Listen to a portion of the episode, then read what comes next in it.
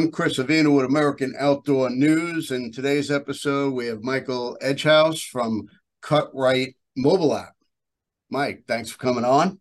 Hey, Chris, thanks for having me. I really appreciate the opportunity to uh, to talk about this cool thing that we did. Now, technology is really just flying like, you know, yeah. Uh, every day there's something new. Now, the the CutRite mobile app basically mm-hmm. teaches you how to field dress, butcher, it, everything that you need to know about after the shot is on this app. That's 100% correct. So, you know, I remember that the synthesis for the idea of this app um, came from me when I was working on a, another little side project I had. And I remember killing my first uh, bull elk and walking up to the thing and thinking, what in the hell am I supposed to do with this? It's the size of a horse. Knowing I've, I mean, I growing up in Ohio, I've field dressed hundreds of deer, right? Yeah. You know, all of us outside the high school shooting deer on opening day, blah, blah, blah, hanging them from the oak tree in the front lawn. And I remember desperately when there was no cell service in the mountains, trying to get a YouTube video to pop up on my phone of how to field dress this elk, knowing damn well that it's the exact same as a deer. It's just five times the size, but with no re- reception whatsoever. Cursing my phone, cursing everything, and then just diving into it. I mean, you know, I, I didn't download any videos or whatnot. So fast forward a couple years from that, and I'm doing some education, teaching people how to field dress and stuff. And I said, you know, this would make a really great app. Um, it actually came from one of the guys, John Gabriel, that helped design our logo. He said, Mike, you're an amazing educator, but the future is in digital. The future is being able to take education. Love the idea of having an in person class, but if you can digitize this, now you can have a career in this and now you can do this. The, the classes are great, but you need to go mobile. And so, uh, Chris, I reached out. This is a true story. I reached out to uh, my partners at Got Game Tech. I sent a cold email. They had no clue who I was whatsoever. And I sent an email to Taylor and I said, pitched him my idea in about three sentences. And I remember specifically, it was two years ago in June, about 7:30 in the morning. I was having my coffee on the back porch. It took him, and he'll attest to this, about 35 seconds to call me on the phone. And I answered, not knowing the number. Today is Michael. And he said, Mike, it's Taylor from Got Game Tech. And I said, Holy hell, I emailed you less than a minute ago. And he said, I know I'm going on an, I'm going up elk scouting right now. I need to talk to the other three partners, but I think I can speak for them. We're in. Nothing like this exists. It'll help so many people. We're in. And from there, we've spent the past two years filming. Um, what you said is 100% correct chris. It is we're, we're billing it as the only digital tool you need in your kill kit. So it is a mobile app that's available on the app store or google play store. Right now we have field dressing doing the gutless method for both deer and elk. Mm-hmm. um, we didn't get a spring bear this year. Rather i didn't get a spring bear this year. Mine is trying really hard.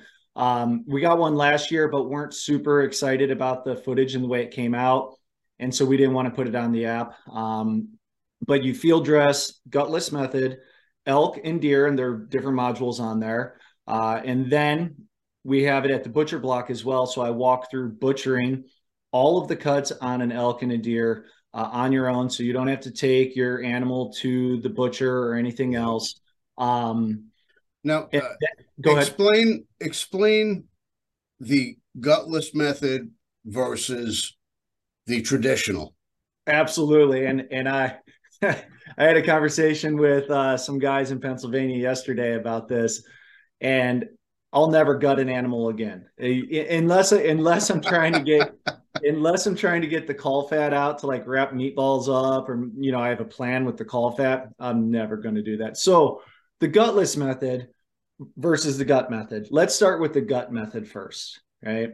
You have to ideally you want to, you know, cut a hole around the bung hole, pull it out, tie it off so you don't spill, you know, fecal matter all over your meat. Then you slice up that abdominal cavity to the sternum.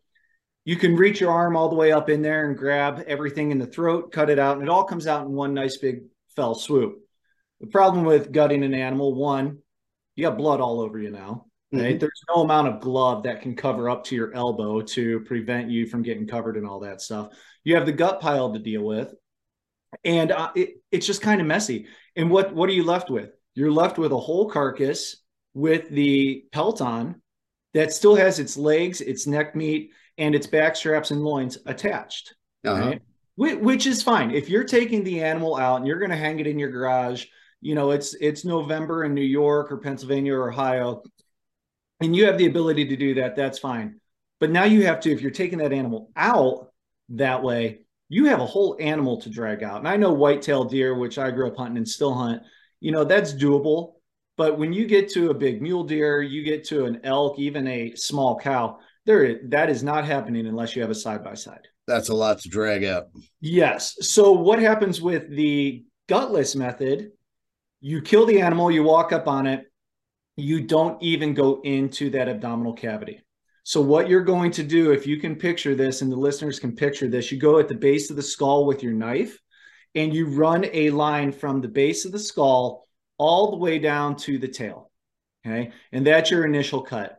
And then what you're going to do, and this is all detailed on the app as well and shows exact cuts, where to do it. You're basically going to remove the skin, pull it down from that back strap area, and then you're going to cut around the legs, the lower legs, the front and the back, and pull that skin up or continue to pull down. And you're basically taking the pelt off in pieces that way. And now with the front shoulder, when you take that off, that's pretty easy. There's no bony attachment on the front shoulder right? It's all muscles. So and it, they're not huge, even on an elk. They're big, but not do undoable with one person. You lift it up, you cut that off, it comes off pretty easy. Where most people get super frustrated with the gutless method is that hind quarter. Because just like humans that have a hip with a socket and then that ball of the femur that goes in, that damn thing is it, it can be really hard to find. And then you're also dealing with the fact that the guts are starting to expand because gases and bacteria are building up since the animal's dead. And mm-hmm. that's kind of right there. But if you know where that is, and again, I mean, this is about the app. I walk through on the app. The muscles actually point directly to where that ball is on the hind quarter. You don't have to worry about the guts if you know how those muscles point. Yep. going to go down, you take your knife and you release that ball from the ball and socket you cut up the face of that pelvis and you literally are going to lift i mean on an elk it can be you know a 60 70 80 pound hindquarter completely up and you're basically taking the front and back leg off of the animal on each side so you're um, quartering it and taking the back straps that's what you're doing you're quartering it taking the back straps but and the mount if you want it Right, but you're not really quartering it because you're not taking the spinal column and the ribs and everything else. You know, I get the rib meat and that meat that covers the rib to make like a rouladen and stuff like that. Um, but you're not spilling guts at all. It's never it's never coming on your hand. You don't ever have to worry about it. There's yep. even a super cool way after you pull the back straps off. You know, someone that's never done it says, "Well, you have to go in the gut cavity to get the tenderloin," and yet no you, you, you it's the tenderloin sits on top of that gut cavity, right? Mm-hmm. So you mm-hmm. don't have to go in it. If you know where it is, and we walk you through that too, it's right below the vertebrae where the back strap that you took off. You know, it's a simple, small little cut. And honestly, I mean, you've removed them a ton. I use the knife one cut, one time on the tenderloin to release it from the front, and then the whole thing pulls out with your hand, and you don't need to use your knife again. Yep. So it's it's very safe. It keeps you clean.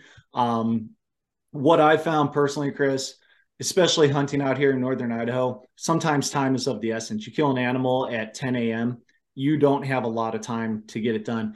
And the gutless method is fast, right? I mean, once you get it down, you do a couple animals, you have some guidance there, it is fast, right? And you never, I mean, your hands get bloody because you cut that femoral artery and stuff, but sure. you're not getting fecal matter, you're not getting urine all over yourself. It's great. It really is great. I'm a traditionalist. I've always done the traditional field dressing. And yep. uh, I've taught, I don't know how many people how to do it. Um, yep. And if you're not hunting with somebody that is familiar, you, you really shouldn't take the shot. Unless... I, you know, that's that's a huge thing uh, with what's going on out here in Idaho. We're getting a lot of people moving in, right? Um, and resident tags in Idaho are affordable. They're extremely affordable, and everybody that has never hunted in their life from states that aren't as easy to get tags in or that are located next to the water over on the west coast, things along those lines.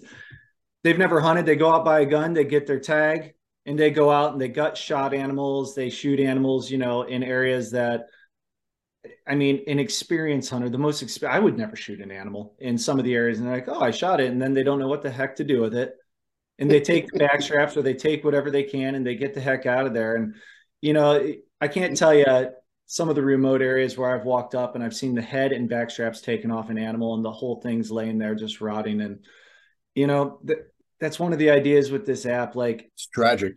Yeah, it's tragic, but if you don't have somebody to go with you, you might be a good you know, outdoorsman and fieldsman, but not a good, you know, person with a knife. Not you always needed somebody there.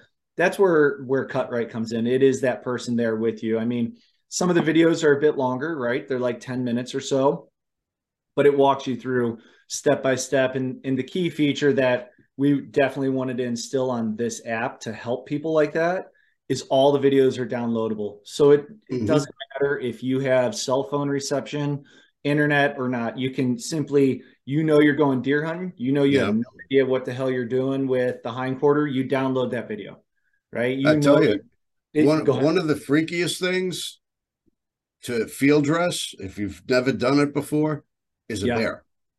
Oh man, it, it's like you're field dressing a person. It, you are you're striking a chord with me. I I think you and I even had this chat, or or me and somebody else just recently had this chat I am so enamored with bear. Like I both the meat, the flavor, everything about bear, I love it. But I agree with you 100%. Whereas with the elk and deer, it's really those shoulders and those hips that are huge muscles and like the forearms aren't that big.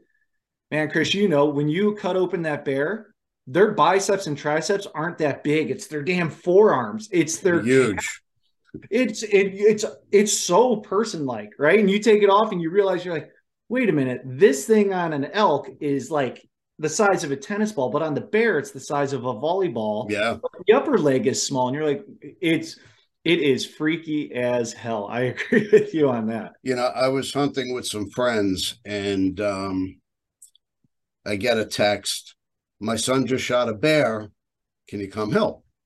Uh-huh. So, yeah, sure. I climb out of my stand. I hop on my ATV. I zip over across to where they are, which was probably about 300 acres away. Yep. And uh, I get there. I'm like, well, where's the bear? They're like, it's over in the weeds. And I had my bow and it was, you know, bear season. So here in New York, bear season, early bear season, you could hunt with any weapon crossbow, sure. bow, rifle. I had my bow. Yeah. So um, he shot it with his rifle. And I'm like, um, where is it? He says, over in the weeds. I said, is it dead? I don't know. I said, did you check it? no. I oh. said, all right. I said, um, chamber around. Yeah. He's like, I don't have any more bullets. Oh my oh, God. Jesus Christ. this just got Western.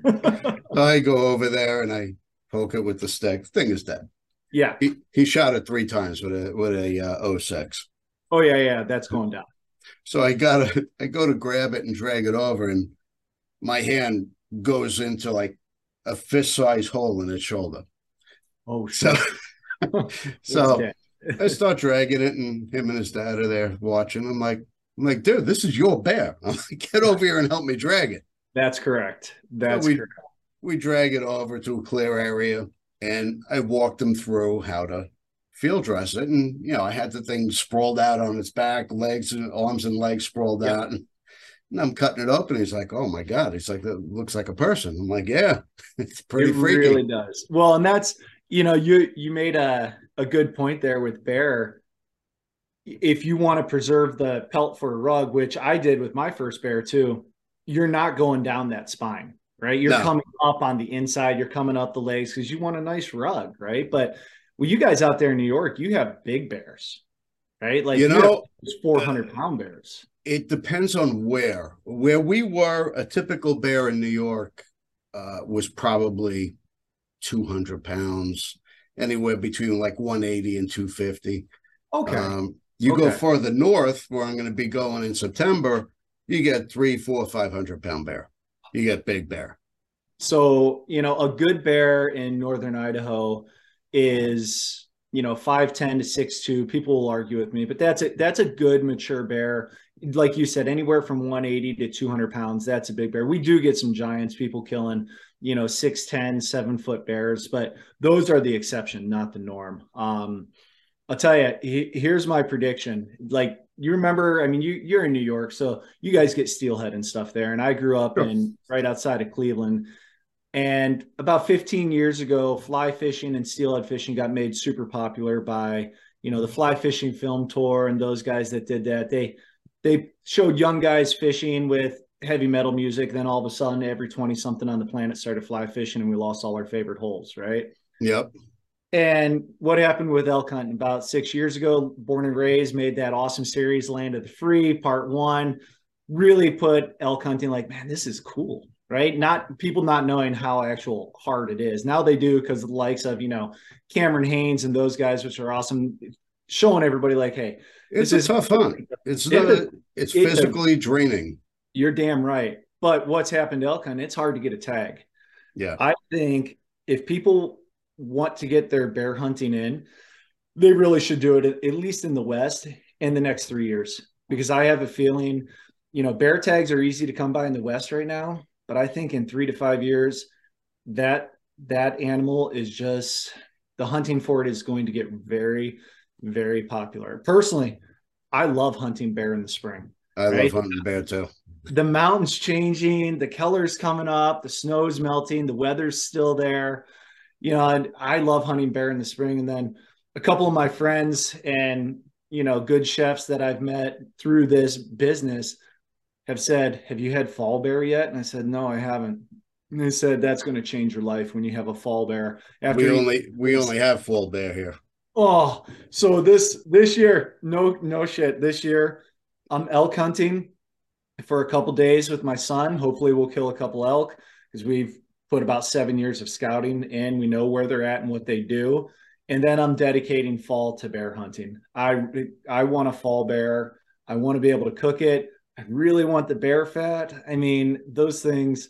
I've never made biscuits with bear fat, and like from what I heard, or or you know, pie crust with bear fat. I heard it's amazing. Never did that. Oh, I, I and I heard the shelf life of bear fat, like when you render it down, it's it's forever. If you put it in a mason jar, like you get, but you Yep. have good lard forever. My uh, my friend has property up in the Adirondack, which is you know Uh-huh. probably about five hours up. Yeah. And I was with them last week, and he's showing me pictures of bears on his camera, and he's his smallest bear was three hundred pounds. Oh, uh, three, four, cool. five hundred pound bear. He shot at one three fifty last year. Um, Yeah. So I'm up there in September. I'm uh, I'm getting a new rug. Well, that's you know, I you and I have a have a mutual friend with uh, Mountain Man Deer Processing, and he he and I were talking. I my son, I 13 year old who who elk hunts a lot, and ki- he's a good killer, man. He's way better shot than I am. He busted his ass this year trying to get a bear, and it didn't come to fruition. And Yeah. so, you know, I said, you know, I got to get this kid a bear. So I'm actually, even though we live in Idaho and bear are all around, it's it's hard hunting. Like there's part of me that wants to take him up to Quebec or or BC or somewhere and do one of those amazing bear hunts for one of those six, seven hundred pound giants. Nothing's guaranteed. Yeah, I, I went. know.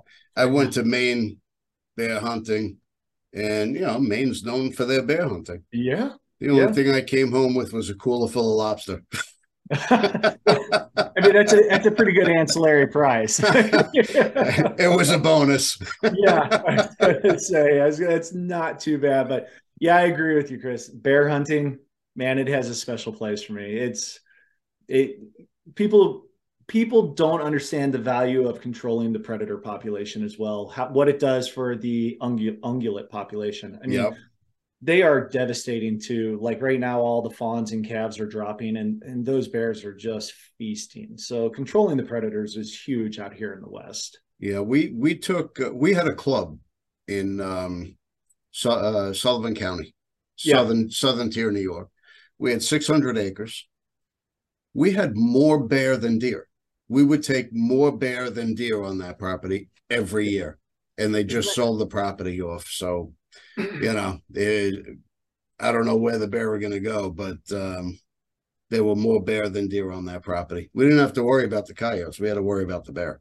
Yeah, no, I agree. Well, I got a funny story about bear meat because it has quickly become my favorite meat. I mean, now, albeit if you shoot a, a one year old doe, um, that's delicious. If you shoot yep. a one year old elk, that's delicious. But a bear, you know, I cooked it, and my son, both my sons, they love it. They say that it is a cross between elk or whitetail and moo cow. and I, I agree with that. And and so this is good. My wife refuses to eat bear. Right. I, I grind when I grind my bear for burgers, I grind it with a 15% bacon. So it kind of gives you an essence of bacon, not full on like bacon in your face. Yep. Almost like you're drinking like a, a bacon stout beer or something, just a little flavor of bacon in there, right? And so she's like, I'm not eating that. And my two sons and I are like, why aren't you eating that? She's like, it's a bear. I'm not eating it. I don't eat bear or deer. And my 13 year old starts cracking up. And I know what he's going to do. And I look at him and I like whack him on the side of the arm and say, just shut the hell up. Don't, don't, Luke, don't. And he don't say it, laughing. don't do it. He's like, Mom, you have no idea how much deer you've actually eaten. And she looks at me, I mean, like steam coming out of her ears. She's like, What are you talking about? I said, Well, yeah, I, I may have cooked, you know, a lot of deer over the past three years and just said it was elk. And you really liked it. And she's like, You've been feeding me deer instead of elk. I'm like, No, not all the time. But we only have like we only have so much meat. So yeah, you've eaten a lot of deer.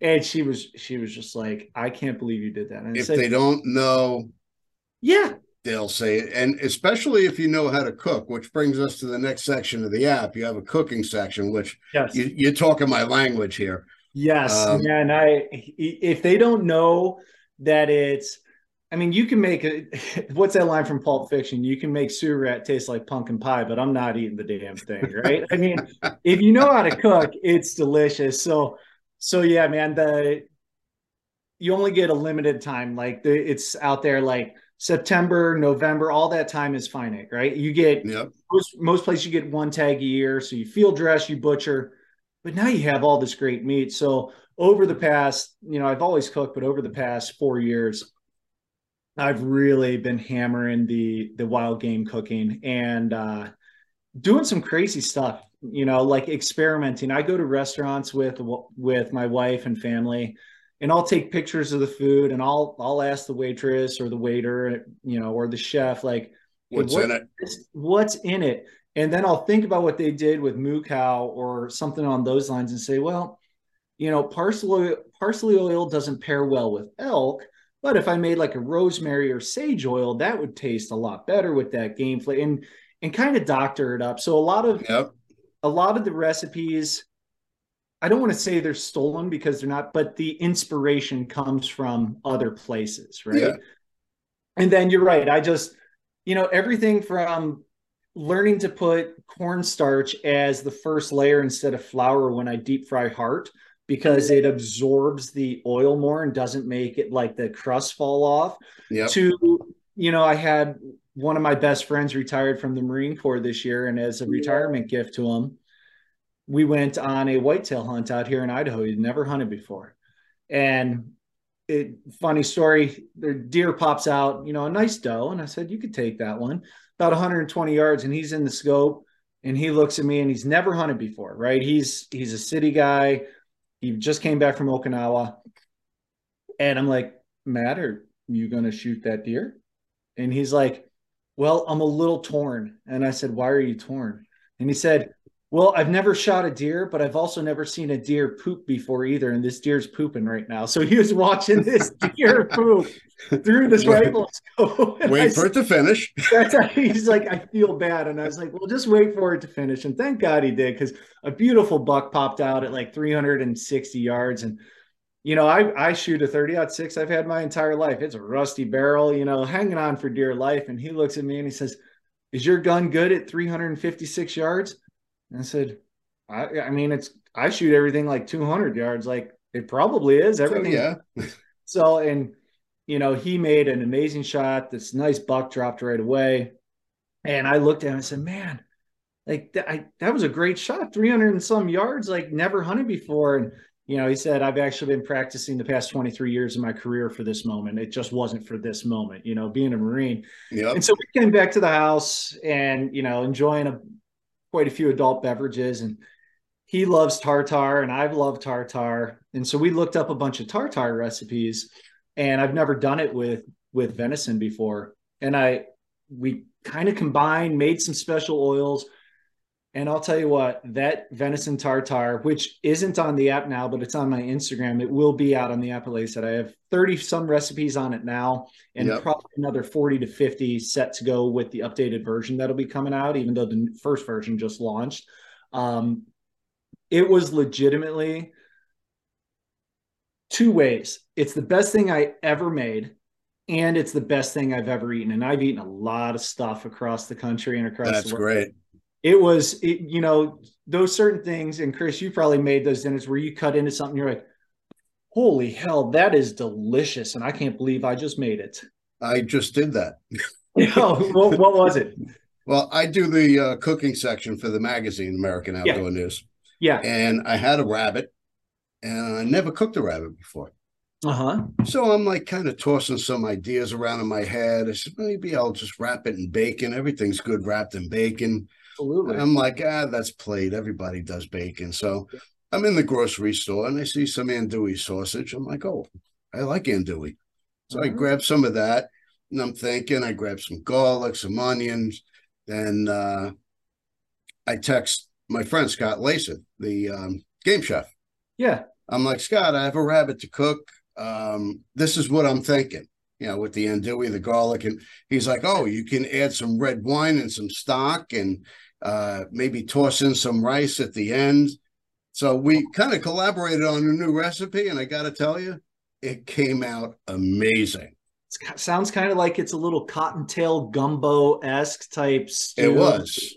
I it mean, was. Oh and, man! And I gave some to my father, who is not an outdoorsman, does yep. not like game food.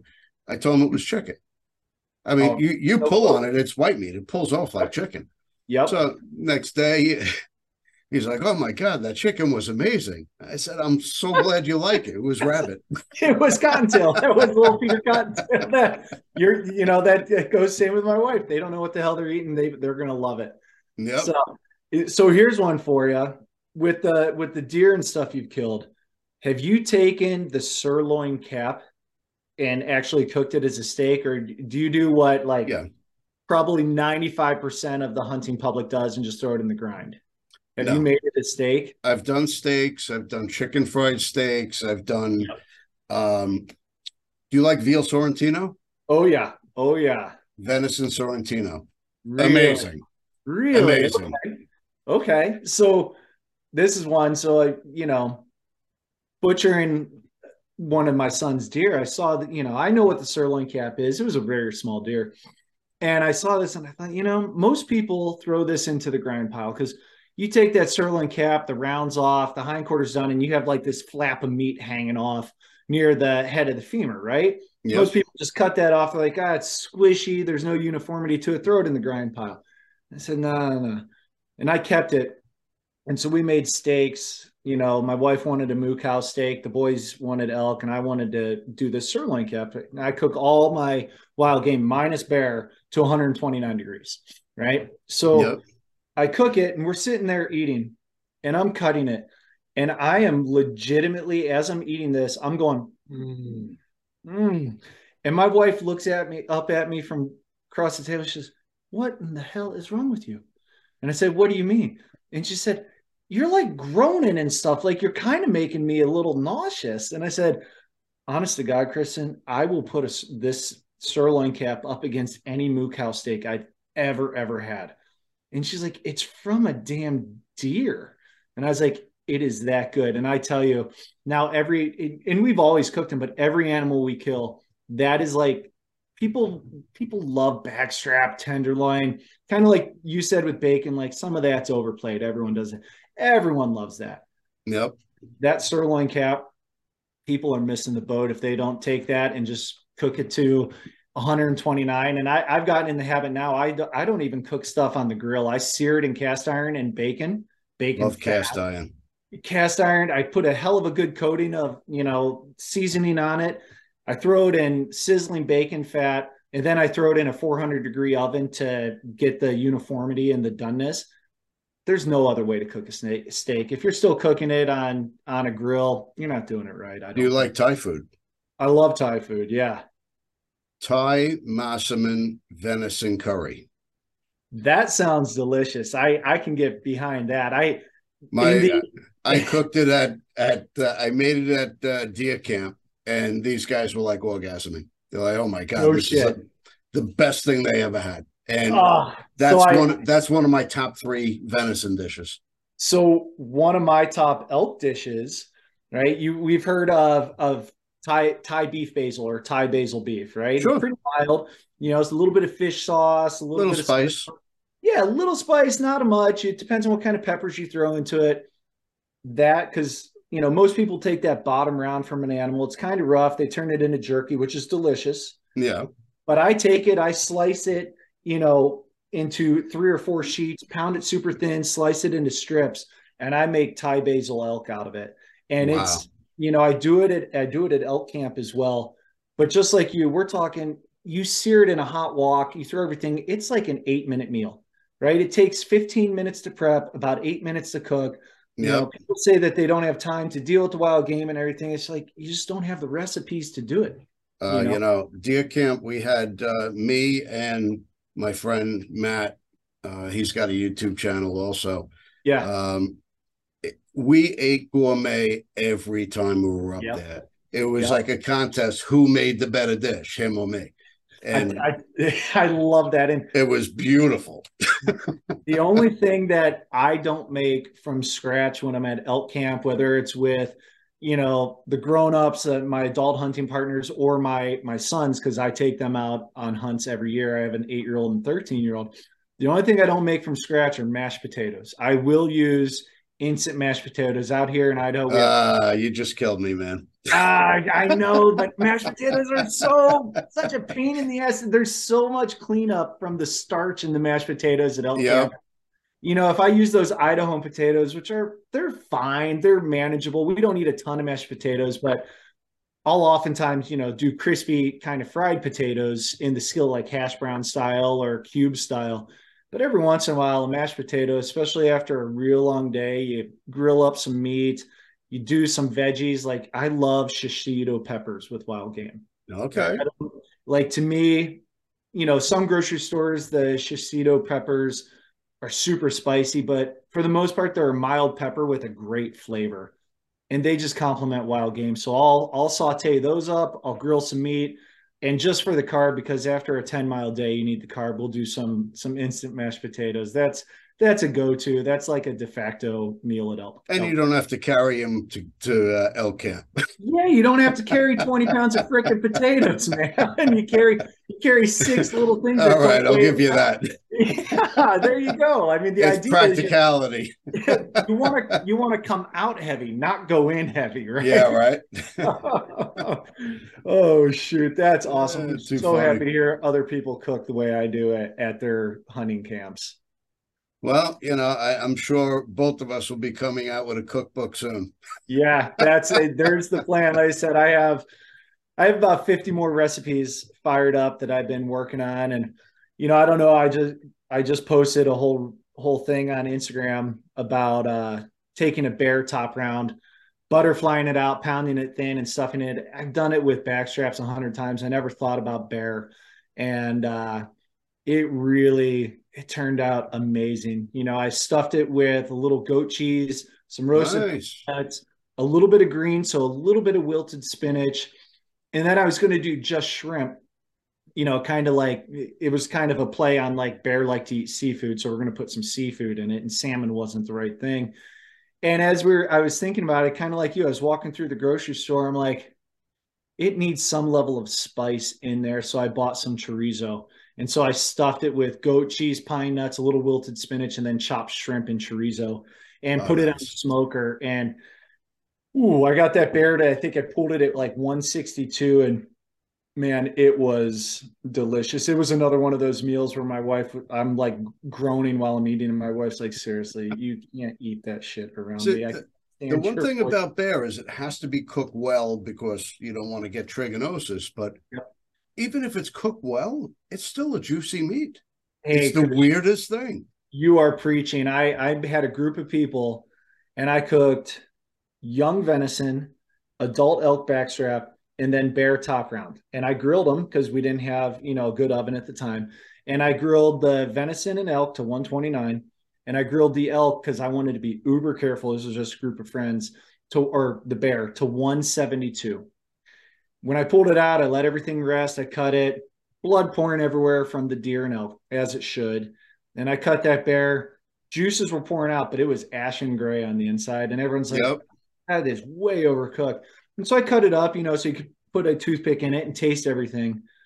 There was the majority of the elk and the deer left, and that bear was gone. People were like, I have never had bear, and it is delicious. I did the same thing. And and they were like licking the pan. They couldn't get enough bear. Well, you know, you said it perfectly. You need to cook it to, I say 161. Like the literature mm-hmm. says 160. I always do one above that.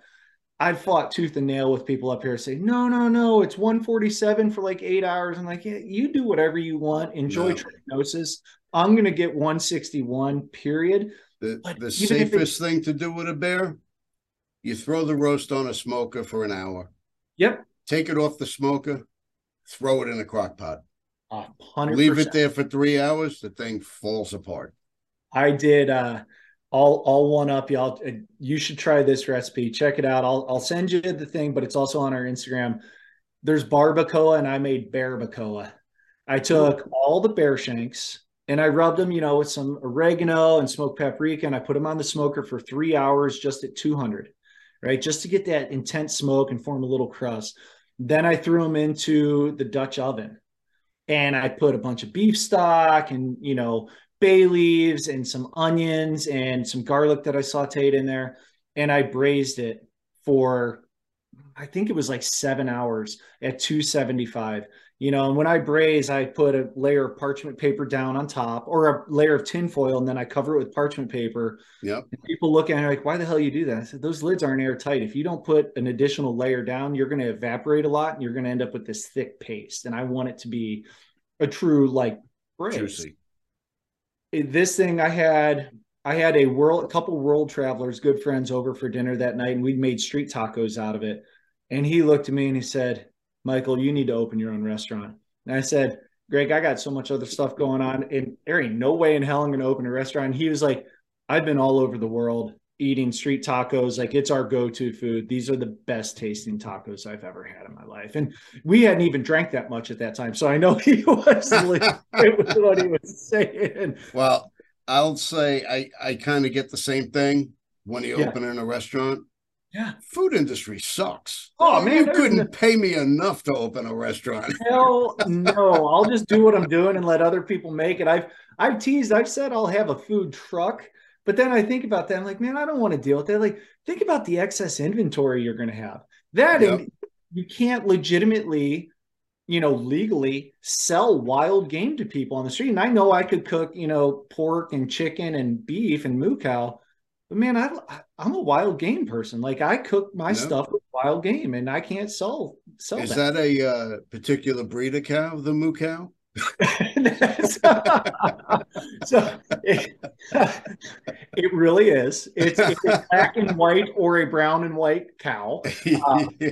No, actually, you know, I, I think I told you, Chris, I'm a biologist and I teach, you know, biology at the college here. And you know, I I let my students know just enough about me that you know they don't know my personal life and stuff. And yep. I made a comment one time teaching an anatomy and physiology class, and I was like, "Well, a moo cow's a you know has this, and they chew their cud and stuff." And I had like three guys show up to me after class, and they're like, "When did you start hunting?" And I said, "How did you know I hunt?" And he said, "Nobody calls it a moo cow if you're not a hunter, because out here in Idaho, a cow is an elk." So moo cows are beef, but a cow is an elk. You know, yep. say, I saw a bunch of cow on the side of the road. They immediately everyone's like, "Where at? What was the GPS? What was it?" Because they cow elk, right? so that's that's true. that's funny. That's yeah. funny. Well, you yeah. gotta if you're ever in New York, you gotta attend one of my All American game dinners. Oh, uh, my I'm, next I'm one's the end of January, which is always a wild affair. We uh, auction off guns and hunting gear and uh, people are dancing in the aisles having such a good time. Oh, I love it. Well, my like I said, I grew up in Ohio. My family still lives, you know, outside of Cleveland. My wife grew up in Philadelphia, and that's where we met. So uh, I'll have to look at the calendar and our next scheduled trip to Philadelphia. I'll try to plan it around something like that. That would be just a hoot. It's uh, my partner does most of the cooking on that, but he's a he's a outstanding game chef. I love so. it. I love it. I would get some inspiration from him for sure. But we're running out of time here. Uh, okay. Where can we find your app? How to field dress and how to find all these amazing recipes that we're talking about. Absolutely, Chris. So we just launched last week in the App Store. So if you go to the you know Apple App Store, type in CutRite, and that's C U T R I T E. You know, like a rite of passage. So a CutRite. Um, it's there. It's also under CutRite in the Google Play Store. Um, we're running probably the biggest giveaway that we're ever going to run right now. Um, if you subscribe to the app, you get 10 entries into it. And if you go and Instagram says you can't follow, you can't say follow our partners. You know, we have we don't receive monetary incentives from any of our partners. We just use their stuff because it's kick-ass products. Yeah. And I have a list on there, but if you on the Instagram, if you go and follow them, give them a like, it gets you an extra entry into it. We're giving away a Kifaru backpack um, and frame. I started using Kifaru years ago, full price. I don't receive a dime from them. Um, they're an awesome backpack. We're giving away a shank knife, best nut hunting knife again I don't receive anything. Like we just use their stuff. Some born and raised outdoor, you know, bags, uh, game bags, last lights, uh, a light string for when you kill your animal at night. It runs on a simple battery pack for 12 hours. Ivory Holsters is thrown in a custom, you know, sidearm holster that attaches to your backpack.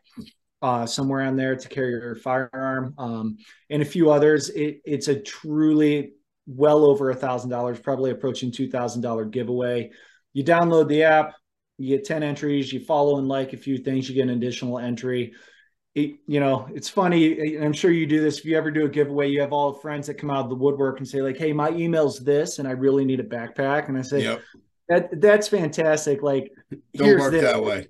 it doesn't work that way, man. Like, eh, I'm not screwing over the rest of the public for this. So it's it's all monitored by that. But the best thing about the app right now, you know, it, to push it, we wanted to make something that when people see it, they're like, hey, that's a great idea. We can do it. They can do it. There's no chance in hell they're doing it better. We set the bar so high with this with ourselves, which is why it's been so long in the making. And then we thought, you know what? What's going to be the biggest hitter? The price of the app. Like there's a few others out there that have the butchering and the cooking and the field dressing, and they're close to three figures a year. Ours is fourteen ninety nine.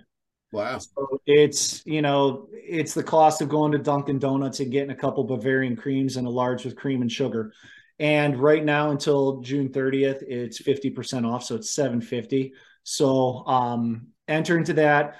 We are, I'm the social media guy for it. Have never done social media in my life. So I'm like floundering along, but I post stuff every day, recipes. Um, and that's at CutRite Mobile on Instagram. Um, and I do, I try to do some funny stuff too. Like when I cut my finger off cutting kale, one of my friends said, Hey, you should make a reel on how to cook dinner that your mom used to make you. And I'm, I mean, no offense to my mom, she was not a cook. And so I made a reel on how to boil hot dogs, put them on a piece of Wonder Bread with ketchup and pickle, and then you know, growing up in Ohio, you know, we weren't weren't super wealthy, so the after school snack was saltine crackers with butter smeared in the middle, so saltine and butter sandwiches. So I gave a really detailed reel on how to make a saltine butter sandwich. Respect. I mean, come on. My kids had never had it, and they saw me making it, and they're like, "I'm not eating that." And I put one on each of their plate. I said, "Try that saltine butter sandwich." I swear to Christ, my kids ask for them now. They're like, "Hey, can you make some more of those butter sandwiches?" like, they're really good, aren't they? Well, my my mom was a great cook. That's yeah. where I that's where I learned to cook. Yep. Unfortunately, I, she was not the most conscientious of what she was cooking with and where yep. you know she would put things. I bit into one of her meatballs, which the, my mother's meatballs are famous. Everybody in town knew about her meatballs. Uh, I love it. I bit into one of her meatballs and I found one of her fake nails. Oh shoot. I